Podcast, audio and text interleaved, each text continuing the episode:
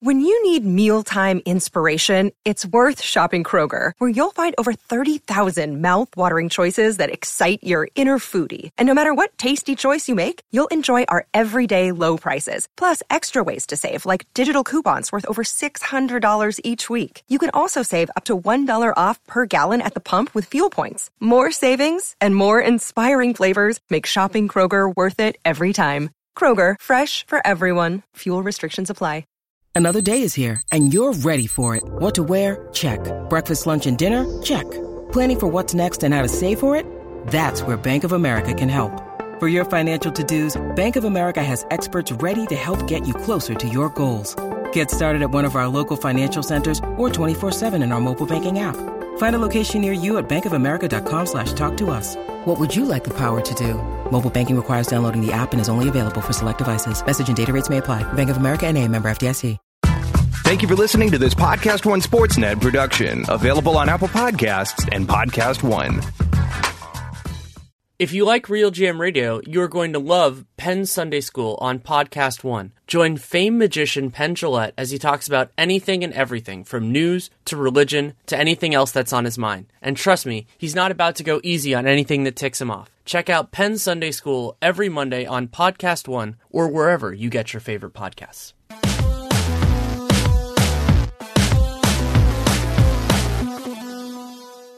Welcome to Real GM Radio. I am Danny Leroux, your host, and so happy to have you with us for this episode. My guest is Tim Bontemps of ESPN. I think it's the first time I've ever said that publicly. And I'm really happy for him with the new gig. And we spent a lot of time talking about his new primary focus, which is the Eastern Conference, and specifically that has become the top part of the Eastern Conference. So we go through the Bucks, through the Sixers, through the Raptors, the Celtics, and the Pacers. Pacers place in this group is a, is a point of discussion that I really enjoyed. And then, of course, we get into everything else. Tim watches the whole league. So we get into the Western Conference and the bottom of the East, the teams that we're excited to watch and everything like that. And so something else that's different about this episode, and this was mostly due to my own time constraints, is that this episode is significantly less edited than most Real GM radios. And that allows me to ask you to do me a little favor, and I'll mention this at the end of the podcast as well, is that if you want to shoot me an email and say how big of a difference this is for you, whether it's not a big one or not, it because there is, you know, it takes time to edit and everything like that. Uh, so let me know. But before we get there, you have to listen to the actual episode, and it is brought to you by Robinhood, which is a great investing app. You can sell stocks and options and cryptos all commission free. And what you do there is you go to realgm.com robinhood.com. You get a free stock for doing so, which is awesome. BetOnline.ag, longtime friends of the podcast, can go there and use the promo code podcast1 for a 50% sign up bonus when you create an account, which is very cool. And TrueCar, great place to buy new and used cars. This episode runs about an hour 15. I really liked where we went with it, also got into some free agency stuff, so hope you enjoy it as well. Thank you so much for coming on. Anytime, Danny. How are you? I'm doing well. Uh, I am forewarned that we aren't in the same part of the country anymore, but I, I think that that Yeah, does you and open. me both. Yeah, that does open us up to an interesting conversation because you've been. I mean, we we both watch the whole league because it's a part of our jobs, but due to proximity, you've been much closer with the Eastern Conference, and I've been trying to get a handle on the. You know, it looks like it's a five team top of the Eastern Conference. We can stratify it if we want, but Toronto, Milwaukee, Boston, Philly, and Indiana. And I was just wondering, you know, you've been out there for a little while now. How how you're feeling about those five teams and kind of what divisions there, what separations there are, if there are any. I think maybe the most interesting thing about this uh, season so far is that Indiana has kind of firmly entrenched itself as one of those five teams, right? If you go back, you know, to when I took this job, you know, a couple months ago, everybody really had honed in on the first four teams you mentioned, right? Toronto, Boston, Philly, Milwaukee in some order as probably being at the top of the East. You know, and the, the order kind of depended, you know, more than anything, I think, on how bullish you were on the Bucks. Um, I think you and I were both on the more bullish end of that spectrum. But the fact that Indiana has played as well as it has, uh, it, it's really, I think, made it uh, a true five-team race atop the East. And I, I don't think Indiana necessarily is in the group of teams do you think maybe will make the finals? Like they probably are, they probably have the lowest ceiling of those group of five teams. However, I think the way they've played and the way some of those other teams have struggled, I think you could look at them and credibly say that they have a shot to win at least a series. Uh, and, you know, I think that's, they've they've proven to be, I think, a level higher, and maybe some of the other teams have been a level lower than uh, we would have guessed a few weeks ago. Right, and when you consider that by almost all accounts they exceeded expectations last year, a lot of times when a team does that, you expect them to take a step back. And I mean, Oladipo in particular had this, you know, remarkable breakout, went from being kind of a, you know, a starter to being an All NBA player, and that is a very important jump. It's not one that guys do very often where he was in his career, and there are reasons for that that. We've talked about it before. But the biggest takeaway for me so far this year has been for a long time, I've been very skeptical of their defense. I just, you know, when I watch them, you're sitting there going, you know, yeah, they're doing a good job, they're contesting shots, but is this sustainable? And I'm not all the way there on every component of it. I still am a little bit queasy about their defensive rebounding, but the overall picture, I mean, they're legit. Like this, this is a team that can defend. They hit more threes. I wish they took more. And I think that defense is an important part of why they are viable in the East as a regular season team and then as a playoff team because you have to be able to win those games to try to get into the high 40s, low 50s range. And it looks like that's where, you know, these teams are going to end up. Maybe some, some of them push ahead of it. Maybe some fall behind if they have injuries. But to get into that range, you have to take care of business on the road at least some of the time. Yeah. And I, and I think, you know, when you look at, when you look at them, right? I mean, they don't have a lot of guys that you look at and go, that guy's a stopper right? Like they got Bojan Bogdanovic at the three. They've got Thad Young at the four. Um, you know, you don't look at those guys and think like, you know, Thad has always been, I think, an underrated defender as somebody who covered both those guys in Brooklyn. But you don't look at those guys and say, oh, those guys are stoppers, right? And and they've they've both done a really credible job playing on the wing. Um, you know, and, and at the four spot. Um, you know, they they've gotten, you know, they have just physical guys all over the court, whether it's Oladipo, uh, Cory Joseph, you know, even Aaron Holiday, some at the point. Um, Darren Collison is fine. Uh, Miles Turner, you know, has made some strides. He still has issues, but he's, you know, he's blocking. I think he's leading the league in block shots right now. Um, it's a bonus, can bang with guys. I mean, they, they just, they're just very sound, right? Like they just don't, they, they just play an old school sound game at both ends. Like you said, they, they shoot well from three, but they don't shoot a lot of threes. Um, they don't play very fast but they just kind of make teams play the way they want to play, and they do a good job of dictating how the game is going to play out. And you know, it's a formula that you know, like I said, I think it limits their ceiling a little bit. I like I don't think you look at them and think they can win three series in the East, but I think that consistency in play and approach I think will give them a chance to win at least a round. And to your point, when you go back 18 months ago, if you said the the Pacers was going to be in a position where they had a bright young star and a chance to potentially win a round in the playoffs, um, I, I think that anybody around the Pacers would have jumped at that and you know they they would have gladly taken that outcome, and, and that's where we find ourselves now. Yeah, that, that's a, a good way of kind of thinking about where they are and taking it. And something else that I've been really impressed with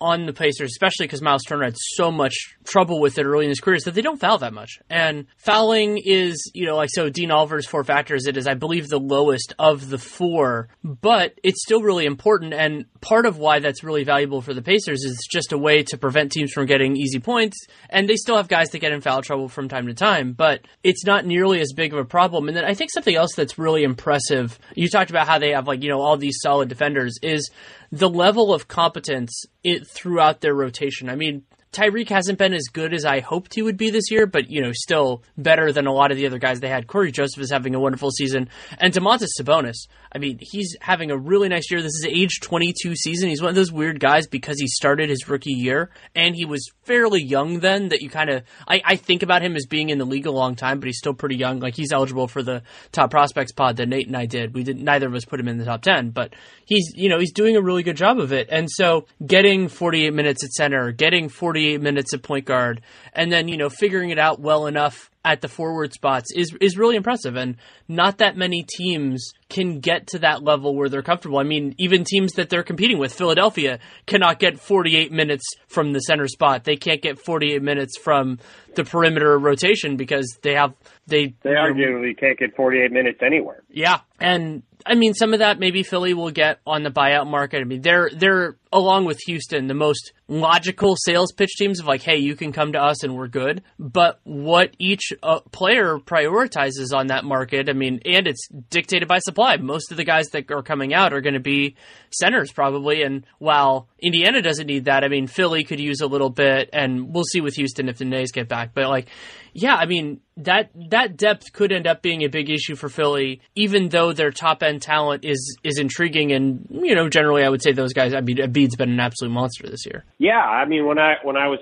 referring to the the issues with consistency and uh, and just overall play with some of these teams. I mean, that's one of the things I was most thinking about. We're recording this on Saturday. I'm at the Raptors Sixers game tonight in Philly, and you know the the, the Sixers' biggest problem right now is they basically have four players. Uh, they've got the three All Stars and JJ Redick, and then they just have question marks everywhere. Um, you know, Wilson Chandler has been very inconsistent uh, at the four. He's probably going to get hurt because he tends to get hurt. Uh, they don't have anyone to play behind him. Uh, they have TJ McConnell at the point guard. That's really the one spot where they have 48 minutes. It's TJ McConnell playing behind Ben Simmons is, is a it's you know about as good a rotate uh, 48 minutes of point guard play as you're going to get in the league uh, anywhere at this point. Plus, they have Jimmy Butler who can handle the ball too, but.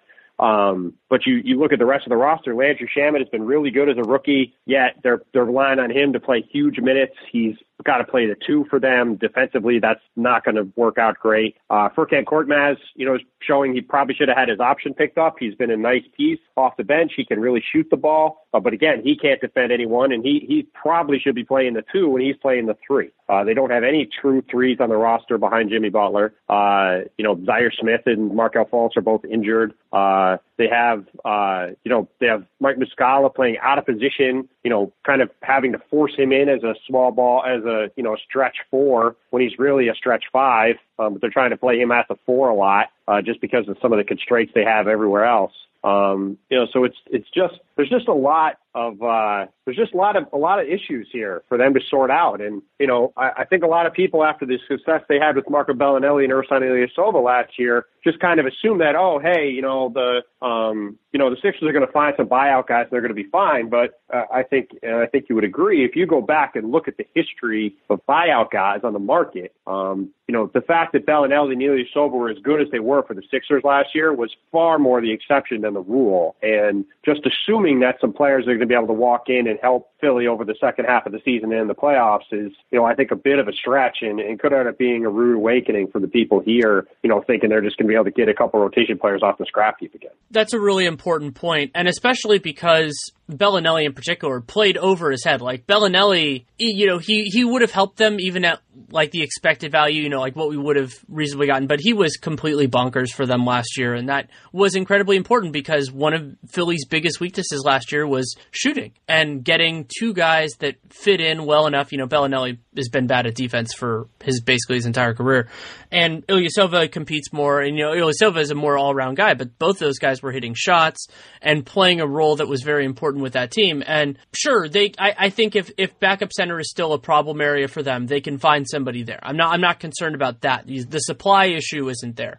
But you're right in terms of the expectation of contribution being much lower than what those guys did last year in the abstract, but also, you know, even in those particular cases. And Philly is different from a lot of the other teams in the East or in the top of the West that we're still figuring out who the top of the West is because they need that more. There are a lot of teams that could benefit from it. I mean, that's just generally, you know, teams' rotations aren't super stacked, and we haven't even had the injury bug as bad so far this year as, as could be feared for later in the year, just, you know, random chance of injuries.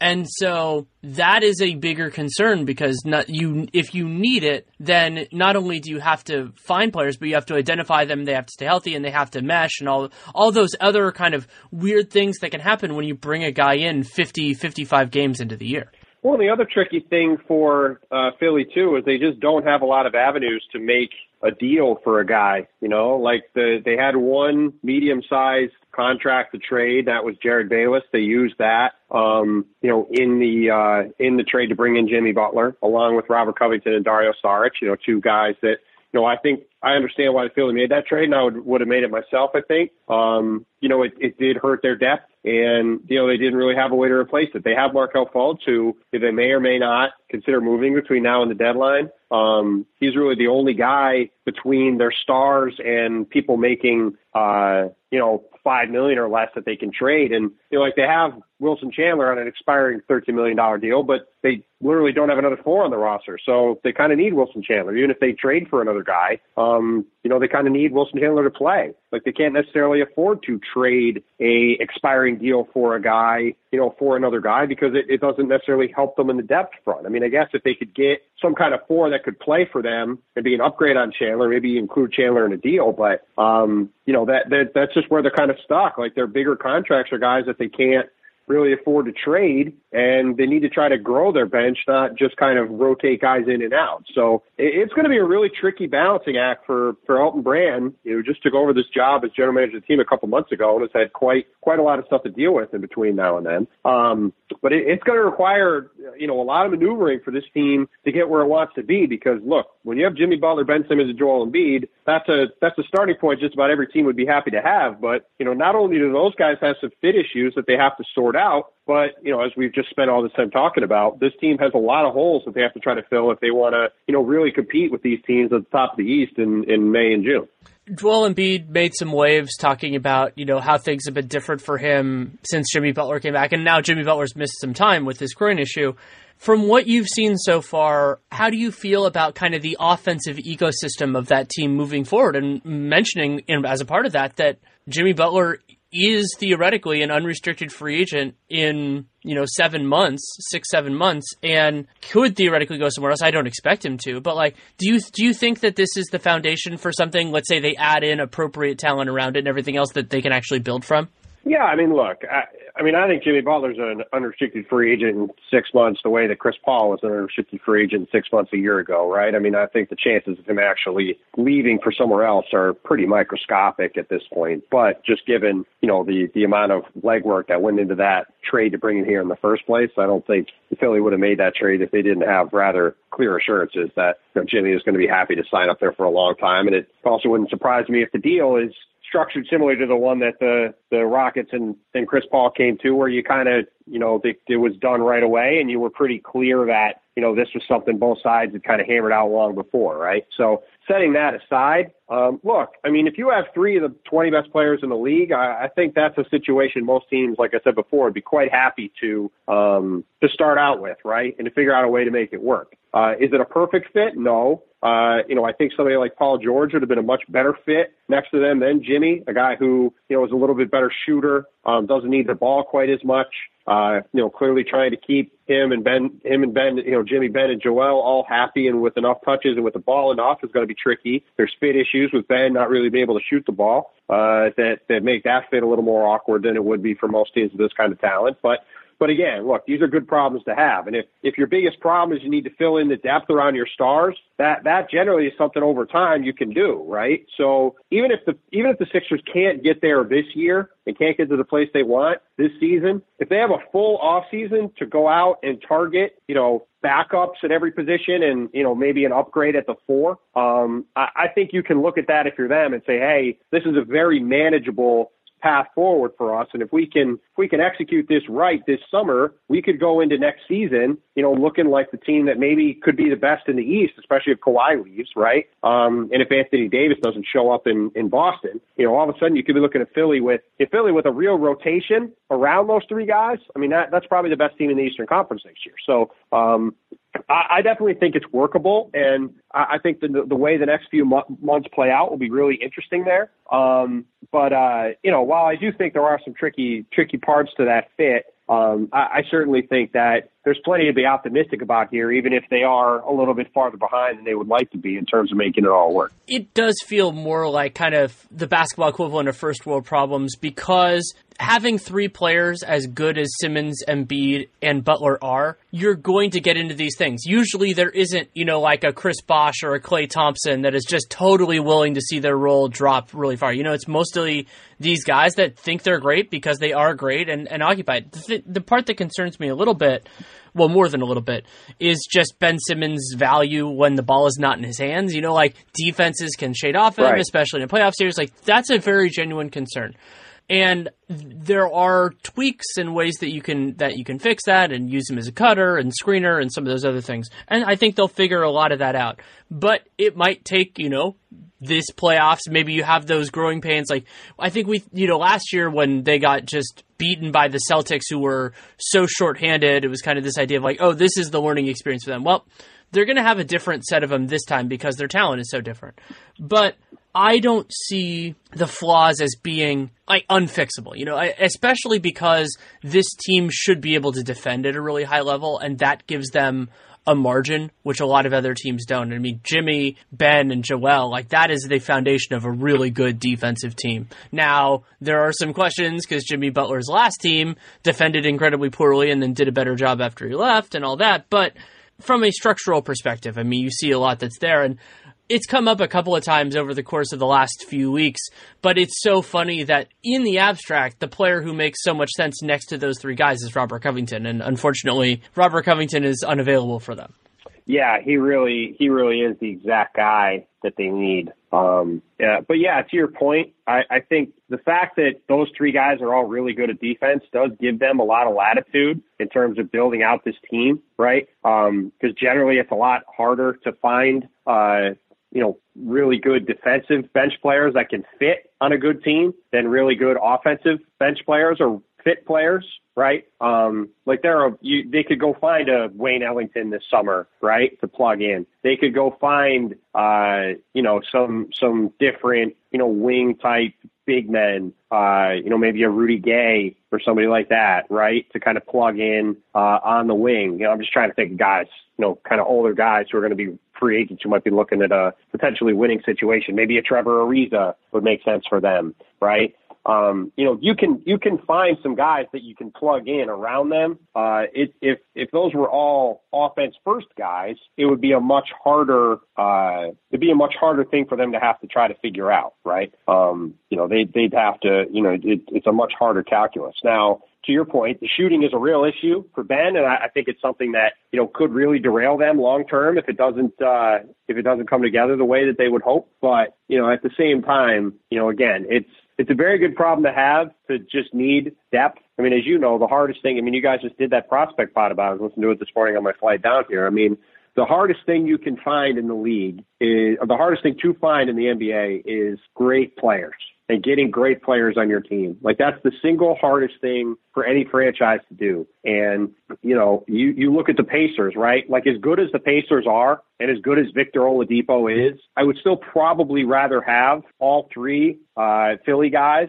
than Victor Oladipo. And Victor Oladipo is really good, right? And Philly has all three of those guys. So, you know, if you if you can you can be smart and fill in the back end of your roster if you know what you're looking for and you target guys and you you you make it work. Um, it's much harder to find the, the Jimmys, Bens, and Joes of the world. And so I think, you know, while there are going to be some growing pains with it and it, it will be tricky to make it work, I think, you know, if you polled the league and said, would you rather be Indiana with a, a young star and, you know, a roster from, you know, 1 to 12 that's deep with talent or three studs and we got to figure the rest out? I'm pretty sure they'll all take one to the, the, the three studs and they'll, they'll, you know, take the year or two it might take to make the rest of it work.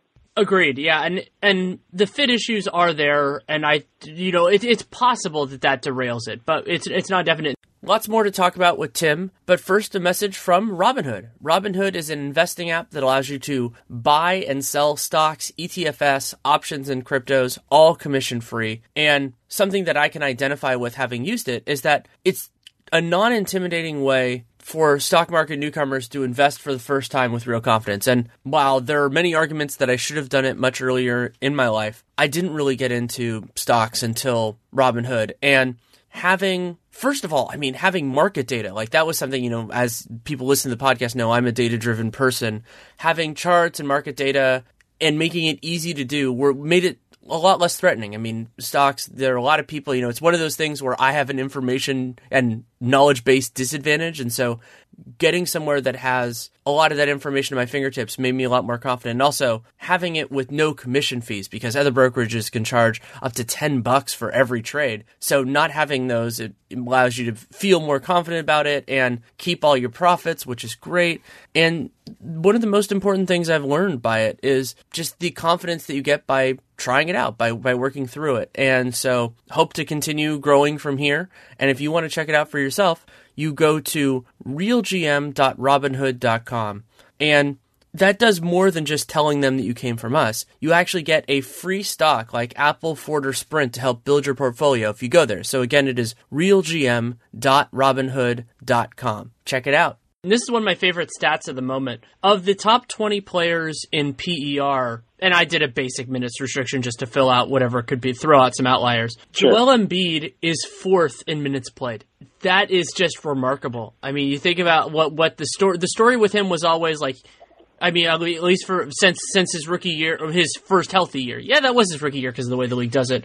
It, it was always that question right. of like, he's a great player, can he stay on the floor? And the only guys he's behind right now are LeBron, Durant, and Damian Lillard. And you know, th- that that's incredible to me that he's been able to to reach that level. You know, it's not even just like playing on back to backs, but playing. I think it's like 34 minutes a game right now. Yeah, I mean, it wasn't long ago. I mean, without even any qualifiers, he had, I think, after either before or after the Toronto All Access game on ESPN a couple weeks ago, he had played more minutes in the in in this season than anyone except for Klay Thompson, Kevin Durant, and Jrue Holiday in the entire league. Um, even even removing the, the PER aspect of it, right? Just straight who's played the most minutes. Um, so yeah, I mean, it, it has been amazing to see him be able to stay on the court and be healthy. I mean, for us in our line of work, it's amazing. I mean, the guy's a walking quote machine and is just a, a fascinating guy. So to have him on the court, uh, playing all the time beyond being an awesome talent, I mean, it's great for us. And, uh, yeah, I mean, it's just his entire story is unbelievable. You know, to go from a guy who has I think even at this point has played basketball for less than a decade um, to become this just absolute monstrous talent. Um, you know, one that's you know, and he's you know beyond that, he's got this enormous personality that's just you know taken over social media and made him you know I think in maybe the most popular player in the league or certainly in the conversation. Um, it, it's it's a wild story, and you know I think as as basketball fans, we just need to hope that it stays this way because you know he's a he's a special talent on and off the court, and you know the the, the longer we get to watch him play, the longer and the more we get to watch him play, the better off we're all going to be and imagine how effective he'll be if he can ever start hitting those threes. I'm not criticizing him for taking them. I think that's about the right. He's at about the right rate right now. It's just that if it stays at 28%, that's not as valuable as if it was at like 33, much less at 36 or something like that. And the goal, like I think people get this can like tied up sometimes, but really for especially for big men who can shoot what the goal is the the primary goal there's a secondary goal the primary goal is just to make sure the teams defend you out there and what having a, a center i've argued this with miles turner a bunch and Jaren jackson's going to be at this point soon enough that just having the other team's best rim protector, because really you can't afford to put that guy on somebody other than Joel Embiid, having them at a different place in the floor than at the basket is really important because that makes life so much easier on everyone else. Yeah, totally. I mean, it it's just it's just a mat. It's just it's kind of it's just kind of obvious game theory, right? Like, hey, there's this thing that's really good if it's in a certain spot. Well, let's move it out of a certain spot, out of that certain spot, and then we can take advantage of their weak point, right? Um, you know, it's it's the same as like re, you know arranging your military forces in a way to kind of weaken your your enemy. I mean, it's the same deal. It's like, hey, if you've got Rudy Gobert on the court, and uh, you know we've got Brook Lopez bombing away from 30 feet. Well, then Rudy's got to at least in some form try to account for that, and then it opens up the rim for people. You know, and Joel, you know, while Joel struggles with with you know Lopez at times, and particularly with Al Horford, uh, for that same reason at the other end, if he can start to become a real threat out on the three point arc and have guys have to come out and guard him, you know, his ability to put it on the floor go, comes into play then. He just kind of shifts the, the, the, the defense even more than it already does for him. It just, it unlocks a lot of things. So you're right. I mean, if he could, if he could ever get that little bit higher up in terms of his percentages, it could make all the difference for him. I started the kind of planning stages on a piece that will probably come out in January for the Athletic about how there's a possibility to me that Brook Lopez has a meaningful, lasting impact on the way the NBA is, the watchability of the NBA. And the reason why is because centers that can space the floor have been a, you know, that's been a thing for at various points in time.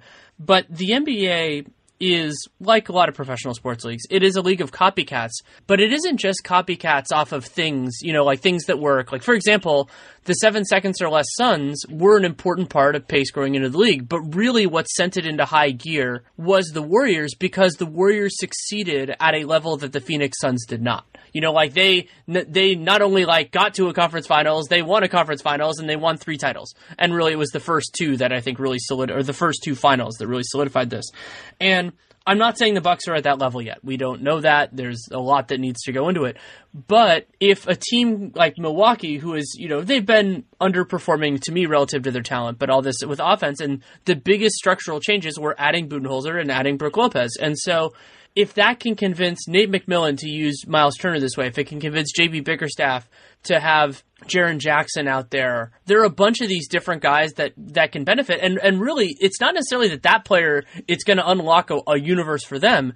It's what it can do for every other team. And like Toronto, I think is benefiting from having more floor spacing at the five now. They're another team. They're number two in in field goal percentage at the rim so far this year. And I think a lot of these teams, you know, can benefit from the structure being different. As you said, you know, the game theory element of this of just taking, you know, you could think of it in chess, like moving a piece to a different place on the board totally affects the the structure of the game. And I'm excited about where that can go as long as a team like Milwaukee does well enough to inspire that change in thinking other places in the league. Yeah, I mean, so I covered Brook Lopez in Brooklyn from uh, 2011 until 2015. And in the four full seasons I covered the Nets, Brook Lopez went one for 12 from three. And I think the one three he made was like a half court heave, if I remember correctly. Um, you know, last night alone, I'm trying to look this up uh, real quick. This is why I'm kind of filibustering a little bit. Uh, last night alone, you know, the Bucks obviously beat the uh, the Celtics in Boston. You know, in that game itself, Brook Lopez made a three and went one for four. Um, it only took five shots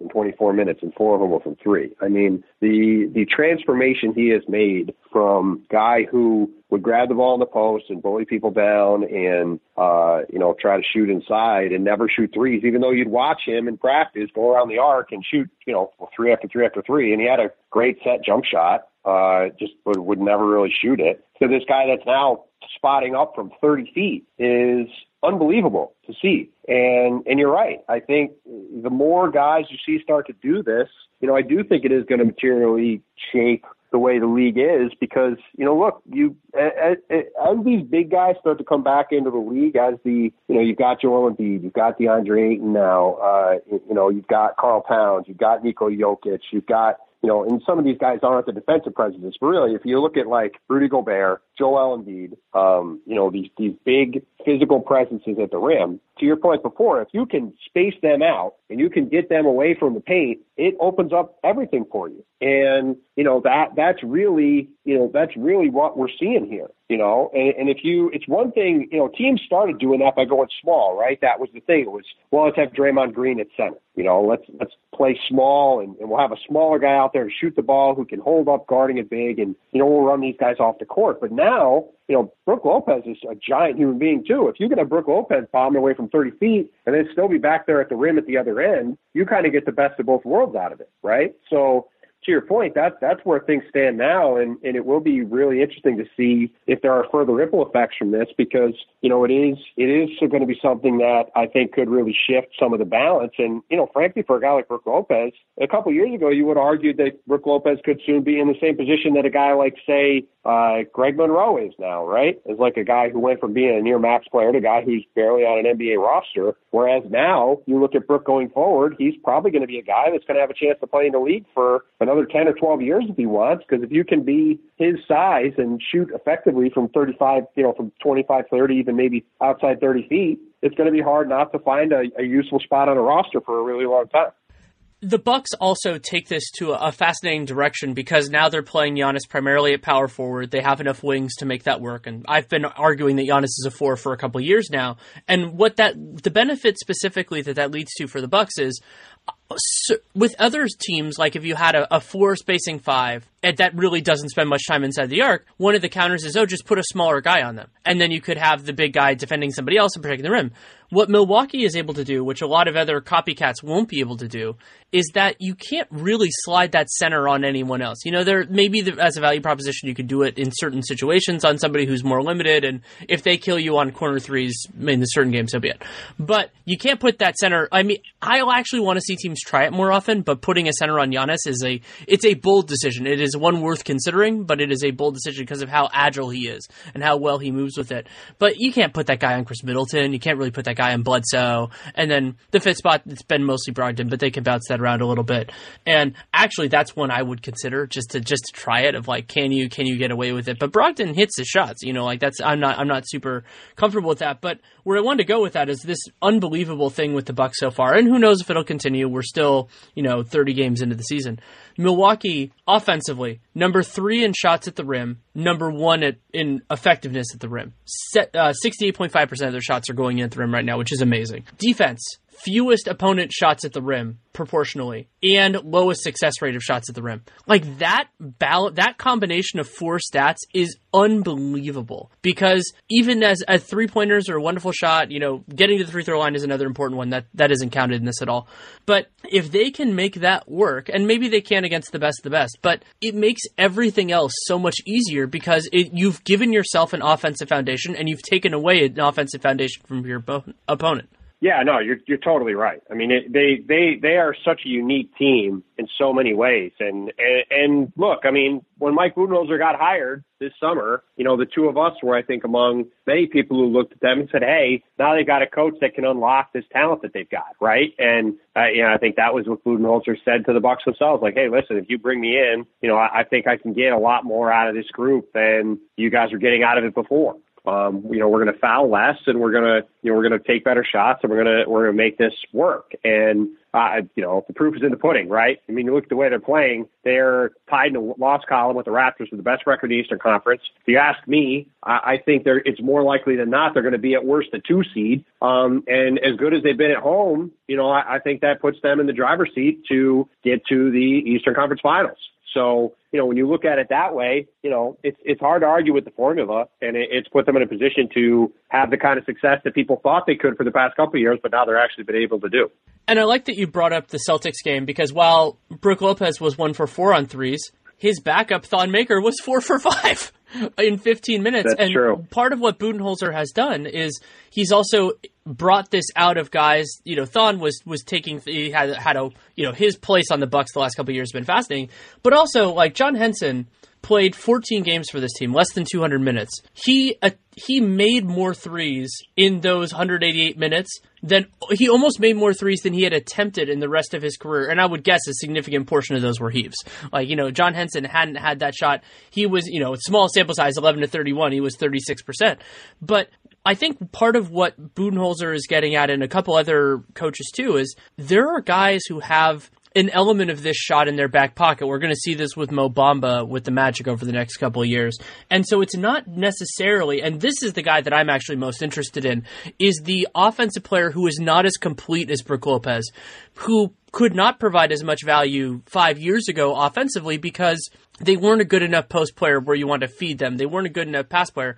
But if they shoot, you know, 34% from three on a reasonable number of attempts and the guy has to defend them, they're helping out the offense, even if they don't shoot many shots. They're helping out the offense more than like the, I, I it's not fair to blame him for this because he's more effective at it than most guys, but the Hassan Whiteside black hole post up. You know, like that e- even if it's a higher volume of touches, even if you know maybe it affects PER differently or something like that, the external effects, the externality benefits for an offense are just so much more pronounced, and it gets the ball in the hands of your better offensive players.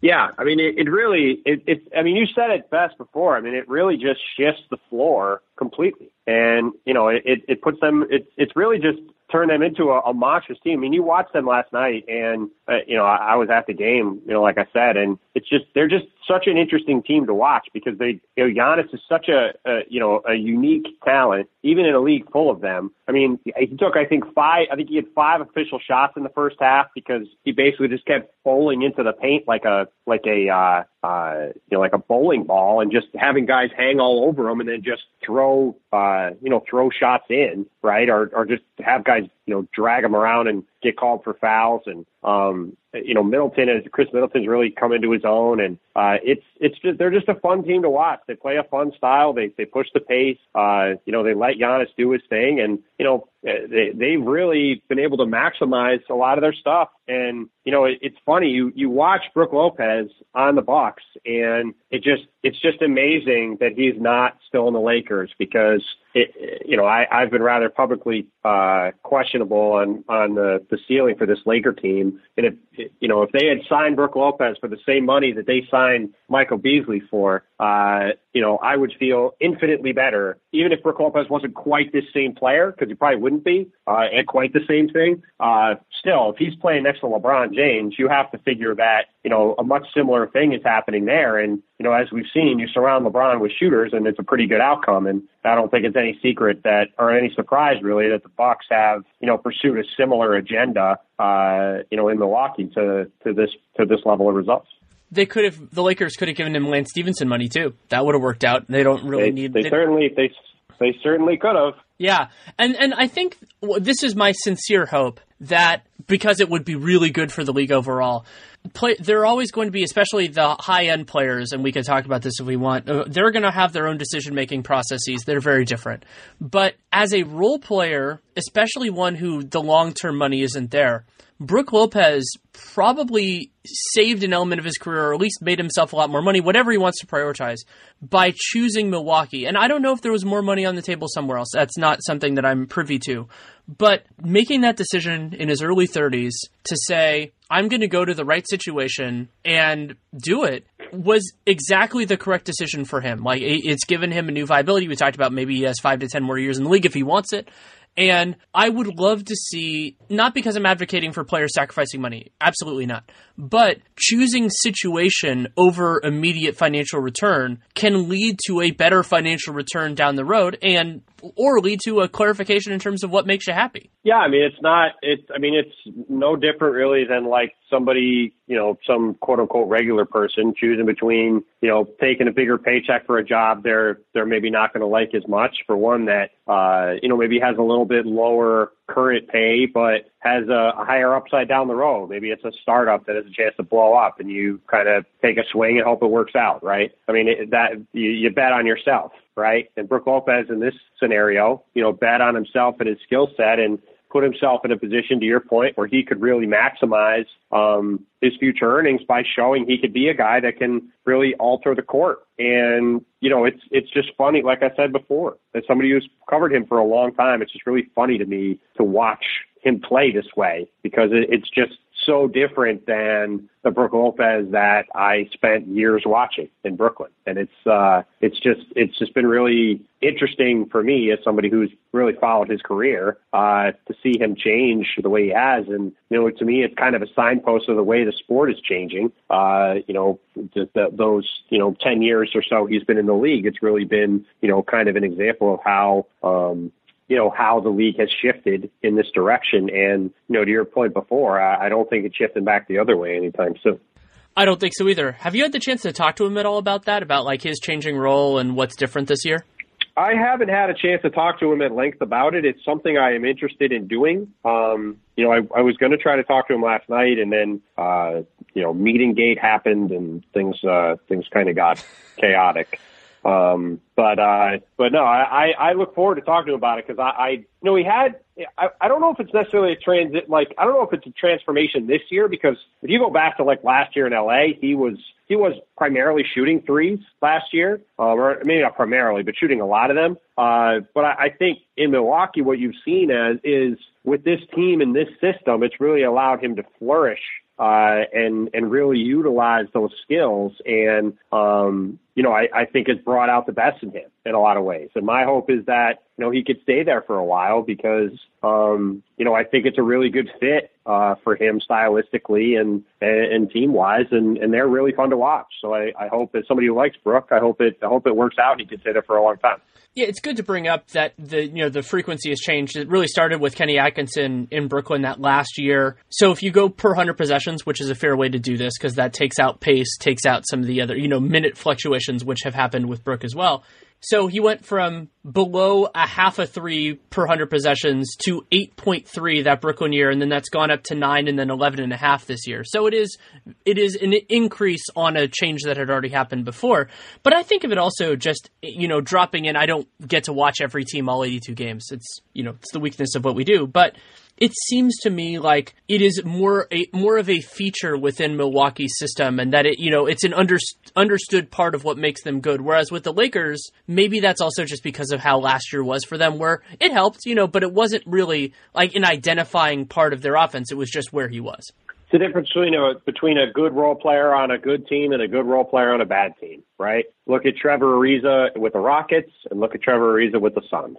Uh, not that Brook was in quite the same state as Ariza was in Phoenix with the Lakers last year, but you know I, I think that's a good way to look at it, right? If you have a good role player in a good situation, they're going to look really good, and if you have a good role player in a bad situation, they're probably not going to look very good. And I, I think you know you look at th- those two guys are both examples of the positive and negatives of having a veteran role player like that in a in a spot that makes sense for him and fits his game and and and his team is trying to contend, or or the opposite. Well, to start the season, the Suns were trying to contend. They just weren't particularly good at it.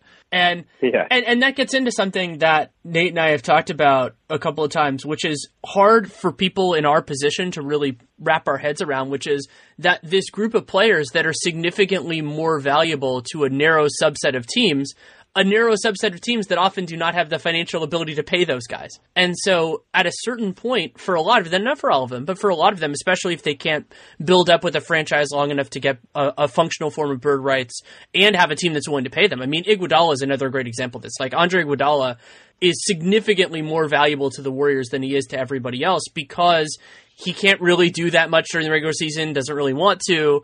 And you know, if the if he was on Brooklyn, if he was on one of these teams, and he was well, playing, put him, put him, on put him on pretty much any team because he frankly isn't even that good at this point for Golden State, right? I mean, right. if he was if he if he was on basically any other team, you'd be go, this guy isn't good. Period. Yeah. you well, know, there, there the was fact this, that I the mean, fact that the Warriors need him to be good for basically three weeks uh, you know, and this year might even be two weeks, depending on how you know weak the Western Conference remains. You know, I, I think to your point, it just kind of hides the fact that he isn't nearly the same player he was before. And if he, like Trevor Ariza, if let's say after last year Iguodala had gone and signed with you know fill in the blank team, right? Uh, I think you would have saw very quickly that you know he just doesn't really have it anymore. Yeah, and he he can ebb and flow with the Warriors, and they're fine because they have four All Stars and maybe five when Demarcus comes around to playing. And plenty more to talk about with Tim Bontemps. But first, a message from our friends at BetOnline.ag. This is a great time for sports fans. I mean, you have the Christmas Day NBA games coming up in just a few days, and NFL getting into the final week of the regular season, and then of course the playoffs start immediately thereafter. And betonline.ag is a great way to engage with what you love, and whether that is a game that you you know you're going to be home and maybe you wouldn't be as interested in it, or something where you think you know something better than the average fan, you can go to betonline.ag and test your mettle. And if you use the podcast one promo code, you get a 50% sign up bonus. And you know, if you're going to do it, it's a great way to to start if you're looking to start.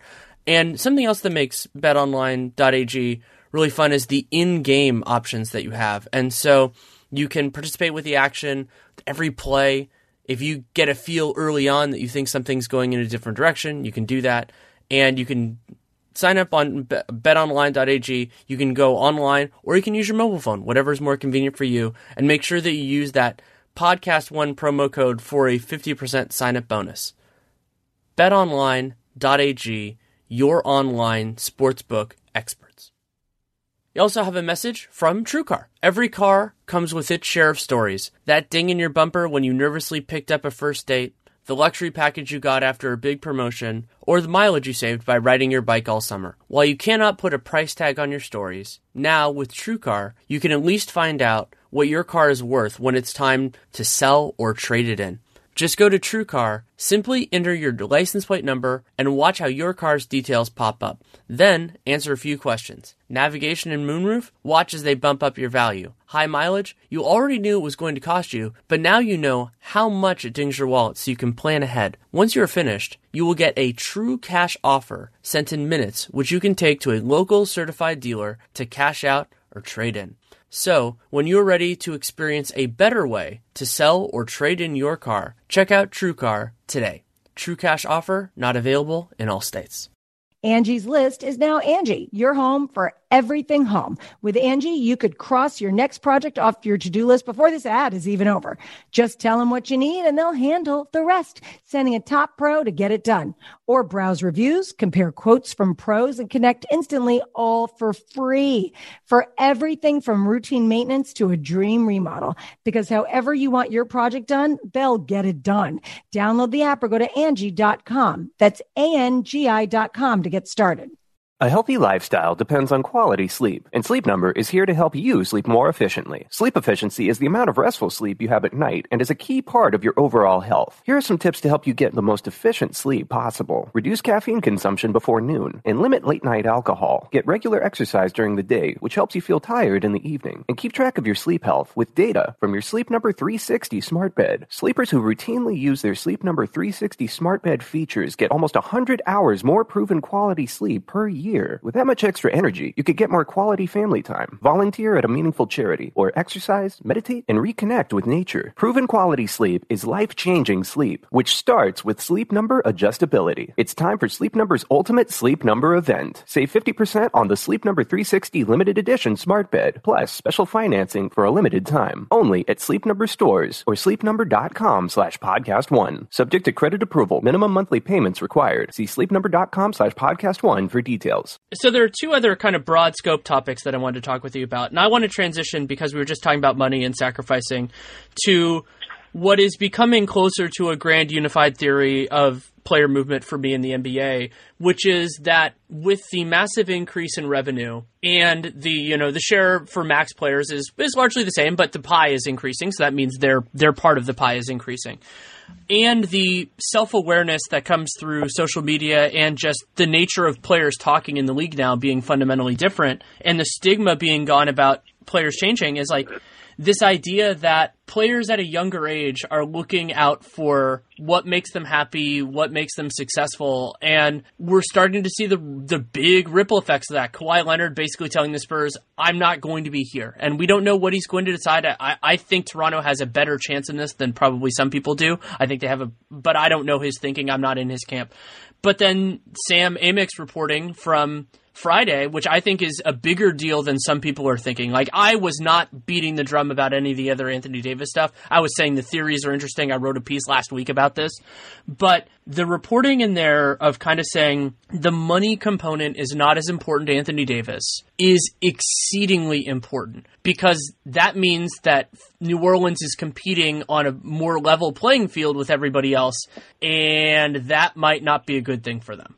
Yeah, I mean, look, I, I'm not I'm not going to try to diminish Sam's reporting. I have no doubt that that's true. However, I, I think if you talk to people around the league over the past, you know, six months or so, it's not like anybody really expects him to sign this extension, right? I mean, I, I think New Orleans wants to get to the point where it can offer him the extension, and then he's probably going to say no, uh, and then they're going to trade him, uh, whether it's you know in July or at the draft or in February, next February, right? I mean, that's kind of the way this is going to go. Um, and I, think you know, while I have no doubt Sam is correct, I think your point is more the bigger point now, right? Which is that with the amount of money these guys are making, they have the ability. And, and remember, Anthony's coming off a deal that's going to have paid him, you know, through this. I, I mean, he's going to have made over a hundred million dollars easily in his NBA career after this season, right? So when you when you look at it that way, the the extra 40 whatever 40 50 60 million dollars at the end, it it's less important than it would have been in the past.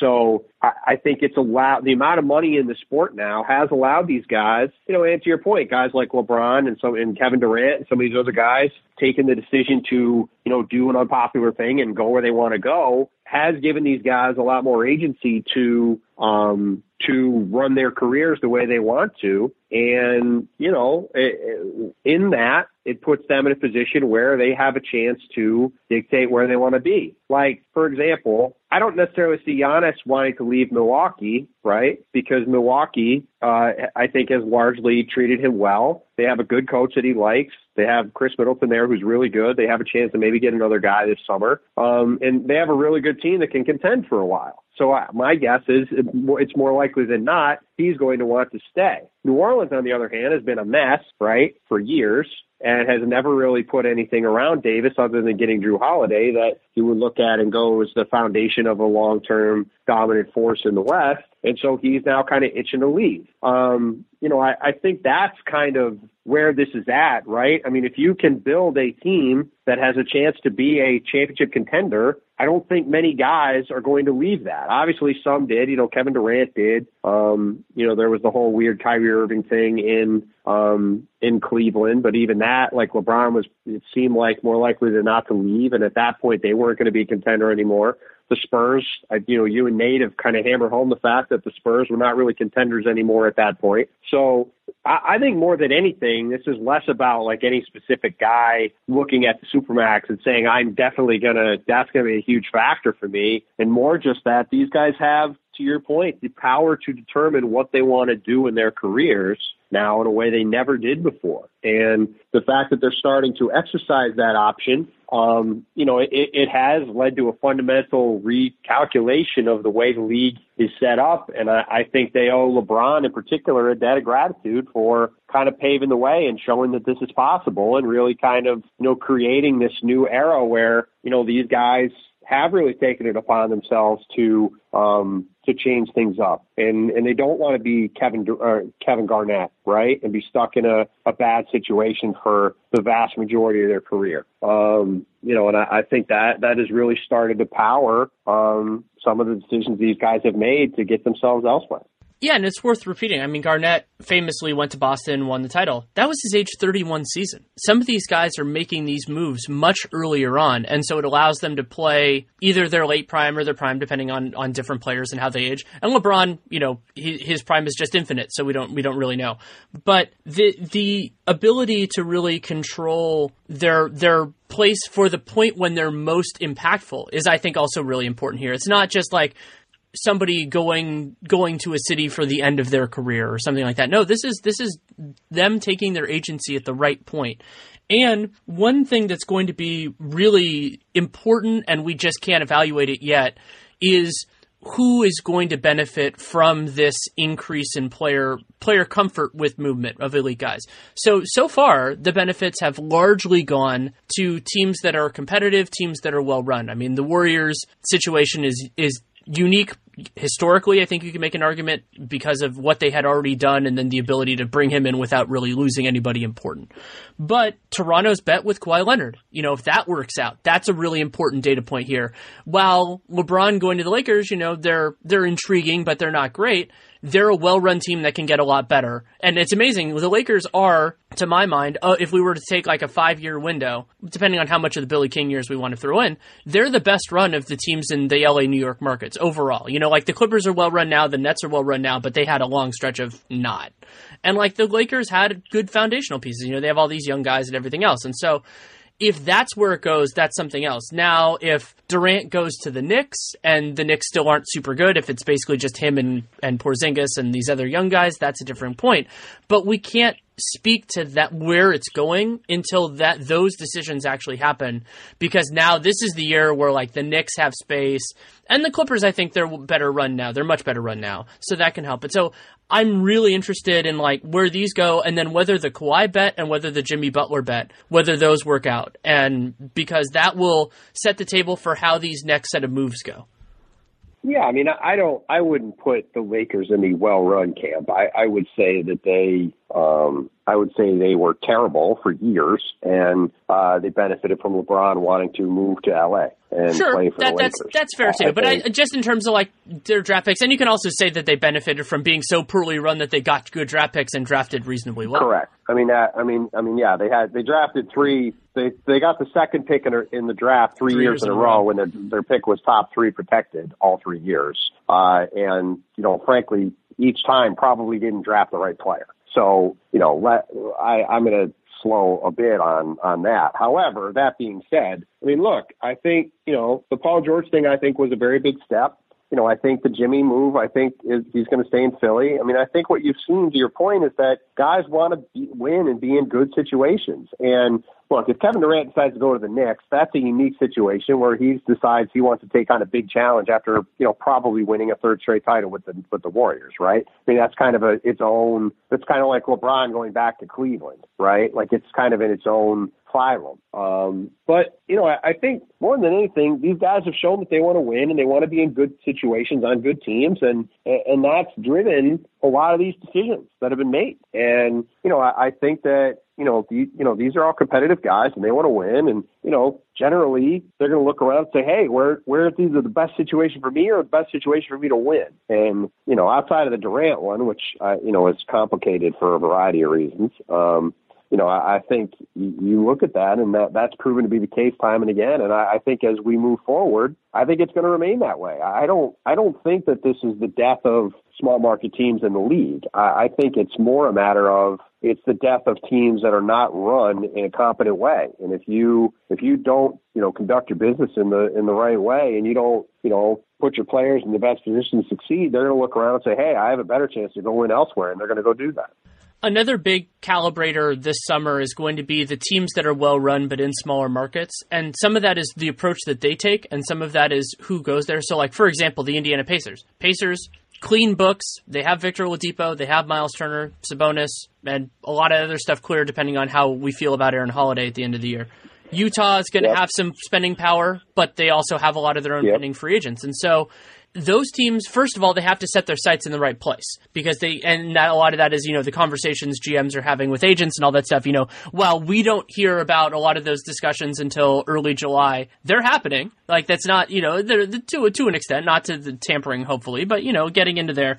And then so it's setting them at the right point and just what how their offers compare to other people. You know, so like for example, Utah going after Kawhi is probably not a good idea. Maybe they can talk to like Tobias Harris or somebody like that. And so I want to see how Utah and and granted we don't know how good the Jazz are going to end up being this year either. But like how how those teams fare is going to be important for me because if they really still can't get anybody, and I I think that's a distinct possibility. You know, like the not even the best of the best, but like that next tier down then you know some of the competitive balance stuff is is there but at a certain point that's just how the league is you know. It complaining about it doesn't change anything and that's part of why they put in like the designated player designated veteran stuff was to try to fix that but there are elements of it when the money is high enough the players are just going to choose what they want and if what they want is to be competitive and in a good place or just to be in a place they want to live they're allowed to do that. That's what free agency is Yeah, I wouldn't necessarily put too many um, long-term ramifications on what happens this summer either, because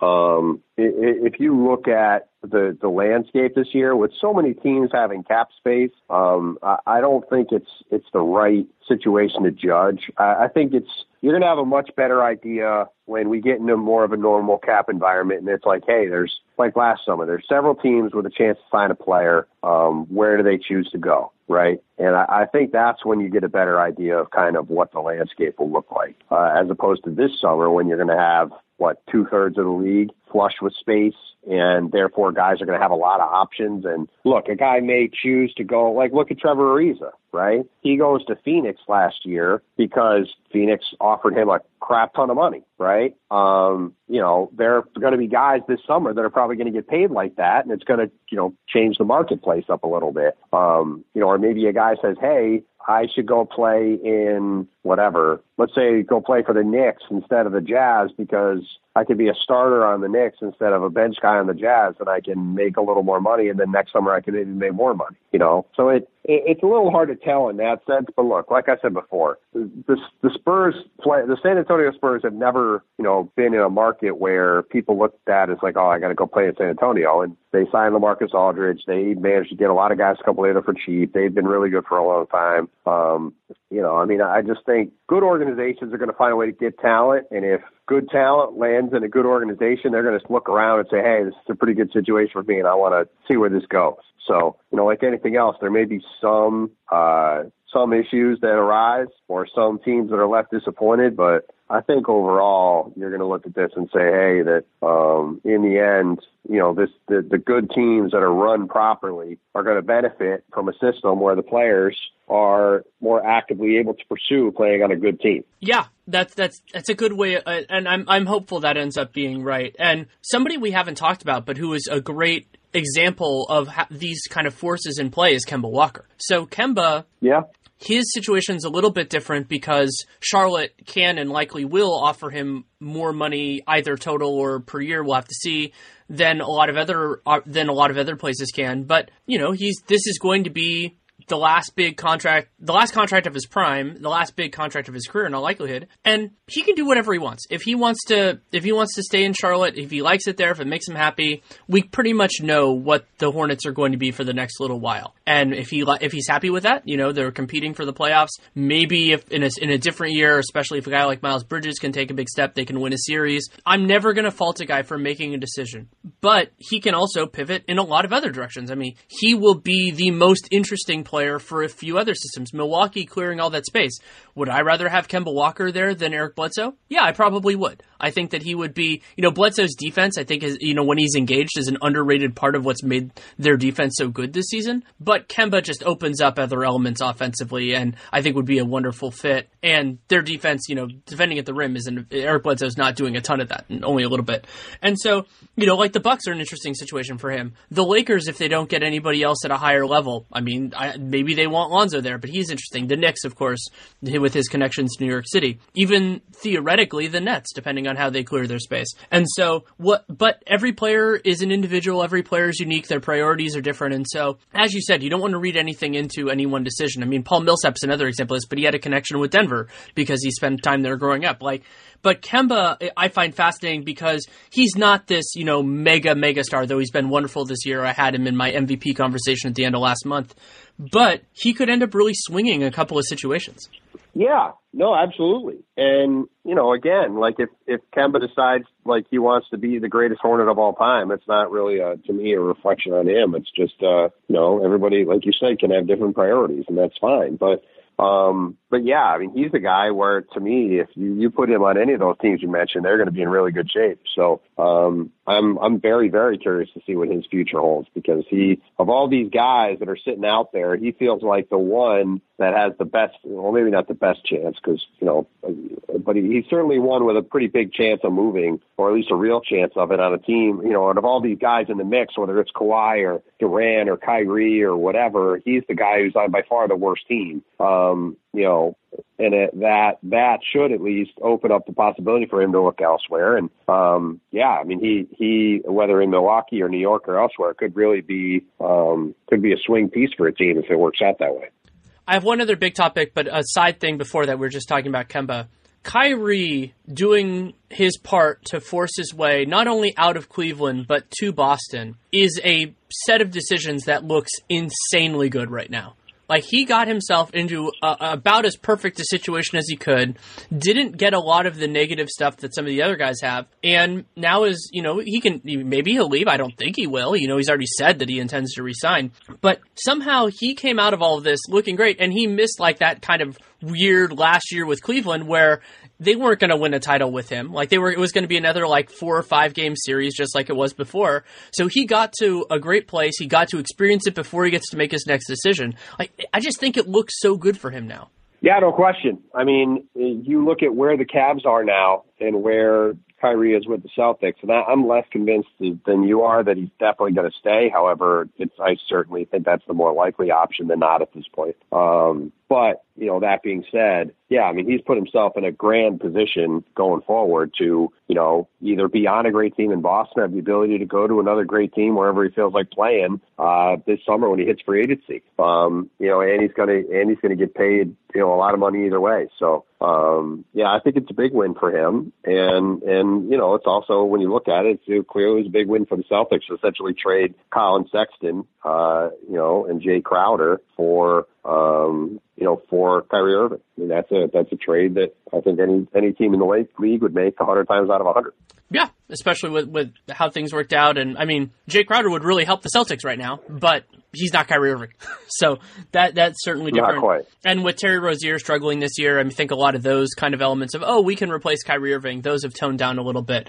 But the last, yeah. I don't think it's going to be a long conversation, but the last big thing for me that's a takeaway of the year so far is that I'm super excited about how the top of the East is looking, and those teams are not only fun to watch, but they're competitive, and we'll see how they look in the playoffs. But I think the other thing that's important so far this year, and you alluded to this before, is that while there are a lot of good stories in the West, I am not all the way there on any one of these teams being a serious threat to the Warriors. You know, one of those teams that they need to like be up at the coaching staff needs to be up at night planning like how are we going to beat Team X. And I don't doubt that teams will look better with time, but that's really important because remember last year when we were going around this point, that was when most people had gotten to the oh the rockets are for real. That was this is right around when that was happening if memory serves. I was there since day one but it was it took you know it took proof of concept and i understand that for a lot of people. And so right now you know their team the thunder are 20 and 10 the nuggets are doing well the rockets are getting more on board but there isn't anybody where you're sitting there going oh they're really going to cause them problems. Yeah I agree. I think you can make an argument that the second through sixth best teams in the NBA are in the Eastern Conference even with the issues that the Celtics and the Sixers have had and the, the lower ceiling that the Pacers have. Um, I, I just, you look at these teams in the West and like, you know, it's, it's kind of in the eye of the beholder, right? You can look at it and say, oh, there's all these really good teams that are beating each other up. Or you could say there's the Warriors and a bunch of decent to mediocre teams that are playing each other on a nightly basis and kind of rotating wins. I tend to think it's more the latter. Now, you know, some of this is do you believe in the Nuggets? Right? Do you believe that the Rockets can turn it around? I don't. Do you believe that the Jazz can turn it around? I, I think they will eventually, but I'm I think we all probably might have been a little too high on them, me included. That was one of the teams I was more wrong about than not early on. Um, but yeah, I mean, I, I just I don't look at any team. I think this is going to be the easiest path out of the West for the Warriors during the, the this Steve Kerr era. Um, it, it would not surprise me if they they just romp, assuming they're healthy, because I. I I mean I thought last year they were way ahead of a lot of these teams and um I just uh I, I just don't look at um I just don't look at any of them as having any kind of credible chance to give the Warriors uh, even a remotely difficult time. Um, there isn't a team like the Rockets last year, or even close to one. I mean, if Anthony Davis somehow, uh, you know, appeared in uh, L.A. with LeBron by the deadline, then sure, I would say that that would, my opinion would change on that. But I don't foresee that happening. And short of some kind of a decision like that happening, I, I think that um, you know we're going to be looking at the Warriors cruising to the finals, and you know they're they're by far most difficult opponent, opponent is going to come, uh, you know, and whoever they face in June. And the other reason that's such a big benefit for the Warriors is that's a seven game series, whether or not they have home court. And so that means variance and all of those different elements are just it, it can it, even if one of those teams comes in better, the Warriors have more experience. You know, they're maybe they if they get a couple of fortunate calls, you know, all those sorts of things. If if you have one hard series, it's a lot different than having two or three. And there are a lot of teams in the West that I like as a regular season team, but we've seen throughout time that it's the absence of weaknesses and like places to attack that are definitive for a playoff team. And like Oklahoma City, I love a lot of what they do as a regular season team. Their defense is legit, but it is basically impossible to construct a lineup for them that has five guys that the other team has to care about guarding every second. And if you can't do that, I mean, for, is there a lineup you could construct where there's more than three? Well, if if if Grant can shoot reliably, I think he can be a fourth option. I'm okay with that. but then there isn't like a I fifth. said, is there a lineup you can construct when there's more than three?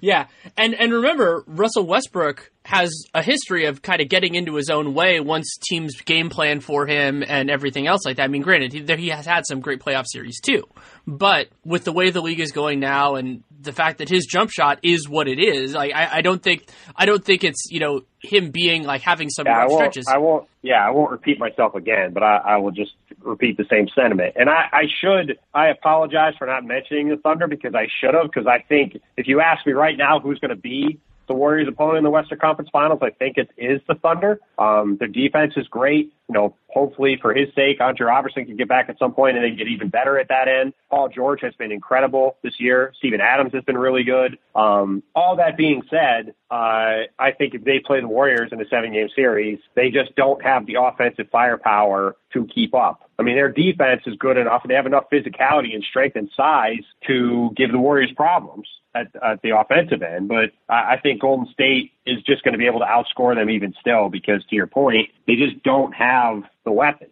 Um, and, and that, and I, and I think they are the clear second best team, right? I mean, if you, if you remove, I mean, what is their record? I mean, they're what, 19 and 10 or so, and they started the season 0 and 4. So, I, I mean, they, once they got right, I mean, they, they've been, I think, clearly the second best team in the West. And, you know, it's a full credit to, to Sam Presti and his staff and to Billy Donovan, uh, who just got his option picked up for, uh, the work they've done to, you know, not only keep Paul George, but, you know, move that thing forward and continue to improve that roster. I mean, it, it's, they, they've done a hell of a job, you know, surviving the way they have and the way Kevin leaving. Um, but that being said, I just don't look at them and see them as a credible threat either. And I, and I think they stand out as probably the clear number two option right now. So, um, yeah, I just think the teams at the top of the East are deeper and better. Uh, and, you know, frankly, I mean, you can, you know, LeBron is out west, but, you know, the way Joel and Kawhi and Giannis are playing, you know, even, you know, even, you know, if they're in a series with anybody, it's going to be kind of a toss up as to who you'd rather have too. Um, so while the bottom of the East still stinks, there is,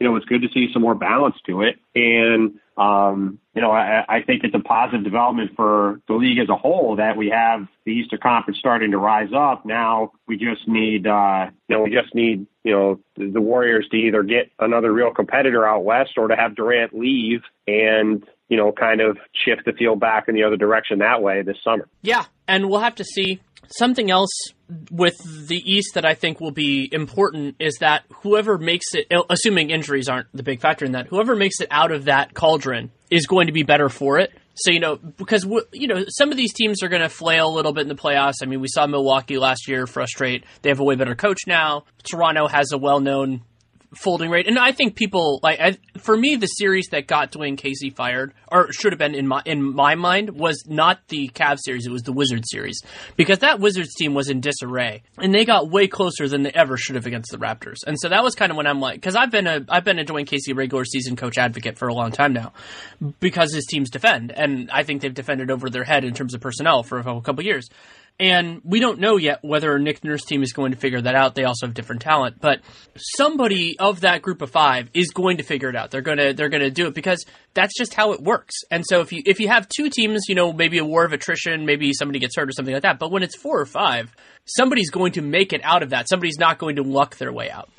Oh yeah, no question. I mean, there's not going to be an accidental Eastern Conference champion, right? I mean, it, you know, wherever, whoever it is, whether it's Toronto or Milwaukee or Boston or Philly or, you know, maybe even Indiana, but I think it's probably going to be one of those first four. Um, they're going to have to win at least two really, really tough series, you know, possibly three. I mean, if, you know, if say Boston or Philly, you know, winds up in that four or five series, which I think right now is the most likely scenario, you know, they could theoretically have to beat Indiana, Milwaukee, and Toronto to get to the finals or something, right? I mean, it's it's going to be really it's going to be a real challenge to do that. And uh, and yeah, I think it will make them better for it, assuming they make it through it healthy. And I, I think as the you know as the league moves forward, I think having um, you know looking at looking at the sem- the Eastern Conference semifinals and seeing two awesome series, I think is a really good sign for the league going forward. And I think, um, you know, with where things are headed, to have the top of the East that looks good for a while, Um, you know, and with some other young teams on the way up, you know, I think if Atlanta can get another piece or two in a couple of years, they could be good. Uh, if the Knicks could get another piece or two in a couple of years, they could be good. Um, you know, I think, you know, I think when you look at the when you look at the state of the conference,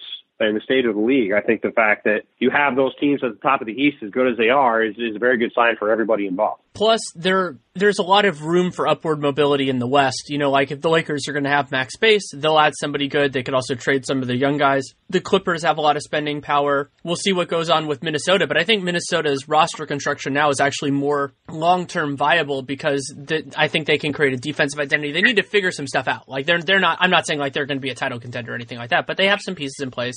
And then you know we'll see what happens with Denver. We'll see what happens with OKC, how those teams age and everything like that. So I'm I'm really excited with where the league is, and that that's a good lead into the question that I've had as the last question a lot over the last little while is let's look at the next two weeks or the next month. What are you going to be watching for? What are you most excited to see? Well, I mean, in my current gig, you know, it's it's largely Eastern Conference based, and I'm you know I'm curious to see uh, how Philly continues to try to integrate, uh, you know, after the trade, if they are able to make any moves to deepen their bench. Uh, will Markelle Fultz come back and give them anything? Uh, what will be the resolution of that saga? That should, you know, he, I think it was six weeks from the beginning of December that he was supposed to come back and that puts it in mid-January, about a, you know, three weeks before the trade deadline. So how will that impact things?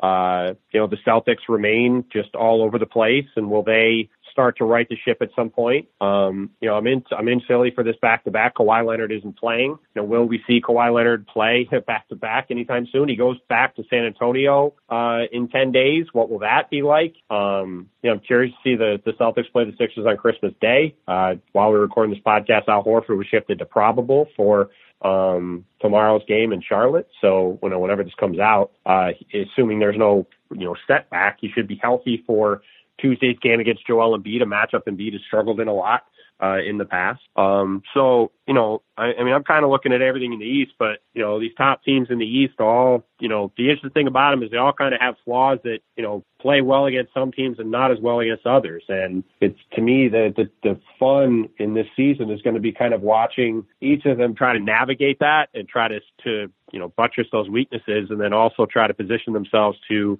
you know, avoid the teams that could knock them out in kind of a weird, you know, Eastern Conference game of rock, paper, scissors uh, come playoff time. On board with all that, the other one that I want to add in, and this is a great time to watch them, is these teams that are on the fringes or in the playoff race where their future is brighter than their present.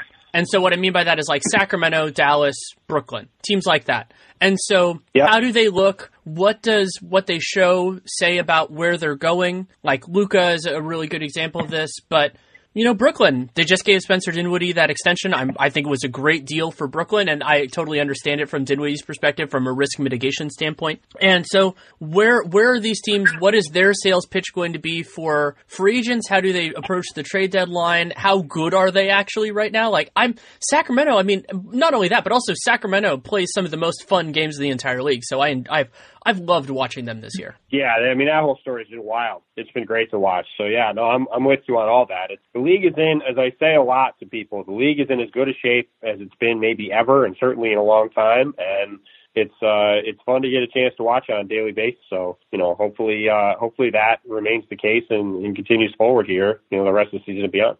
Yeah, and hopefully teams stay healthy. I mean, that's uh, I've I've been having my fingers crossed for the whole season right now that we've been pretty lucky, and you never know, but we'll we'll have to see that. And I'll thank you so much for taking time. Always a pleasure. Anytime, man. Like you said, sorry I don't get to see you as much in person anymore, but happy to uh, happy to get to do this with you. Thanks again to Tim Bontemps for taking the time. You can read him and see him on ESPN, and you can follow him, of course, on Twitter at Tim Bontemps, T I M B O N T E M P S. Love having him on and his new focus. I, I, really liked being able to talk about some of those elements in detail with him, and I love talking with him. It's why he's on the show as frequently as he is. And as I said at the outset, if you have any input into how much of a difference the lack of editing made in your satisfaction with the show, let me know. Danny Leroux, NBA at gmail.com. I always say good, bad, or indifferent. That is especially true right now because I don't know if, if you don't care as much, then that saves me a lot of time.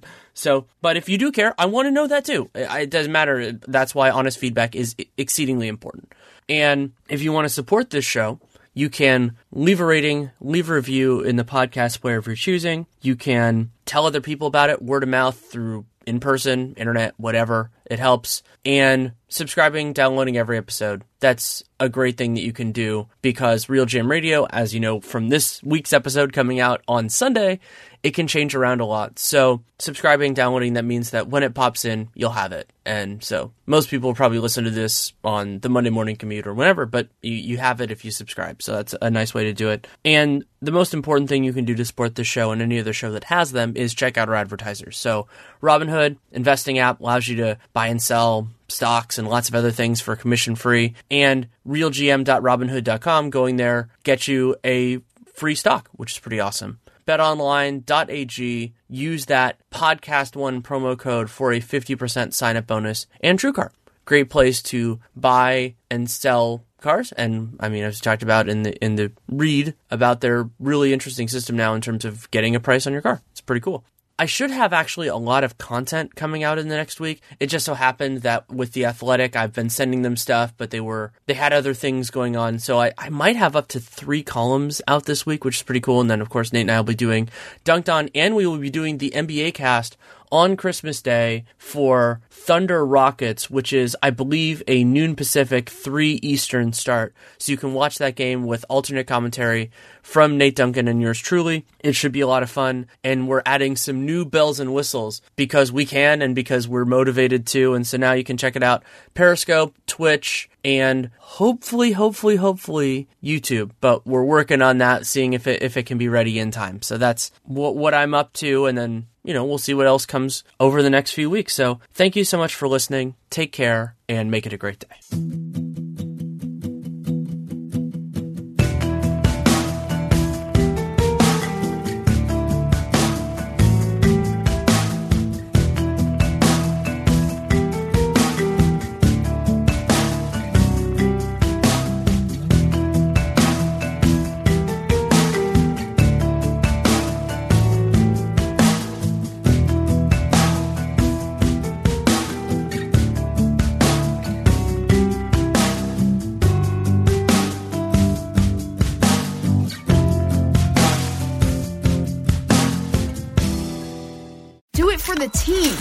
The free COVID vaccine is FDA authorized for kids 5 and up.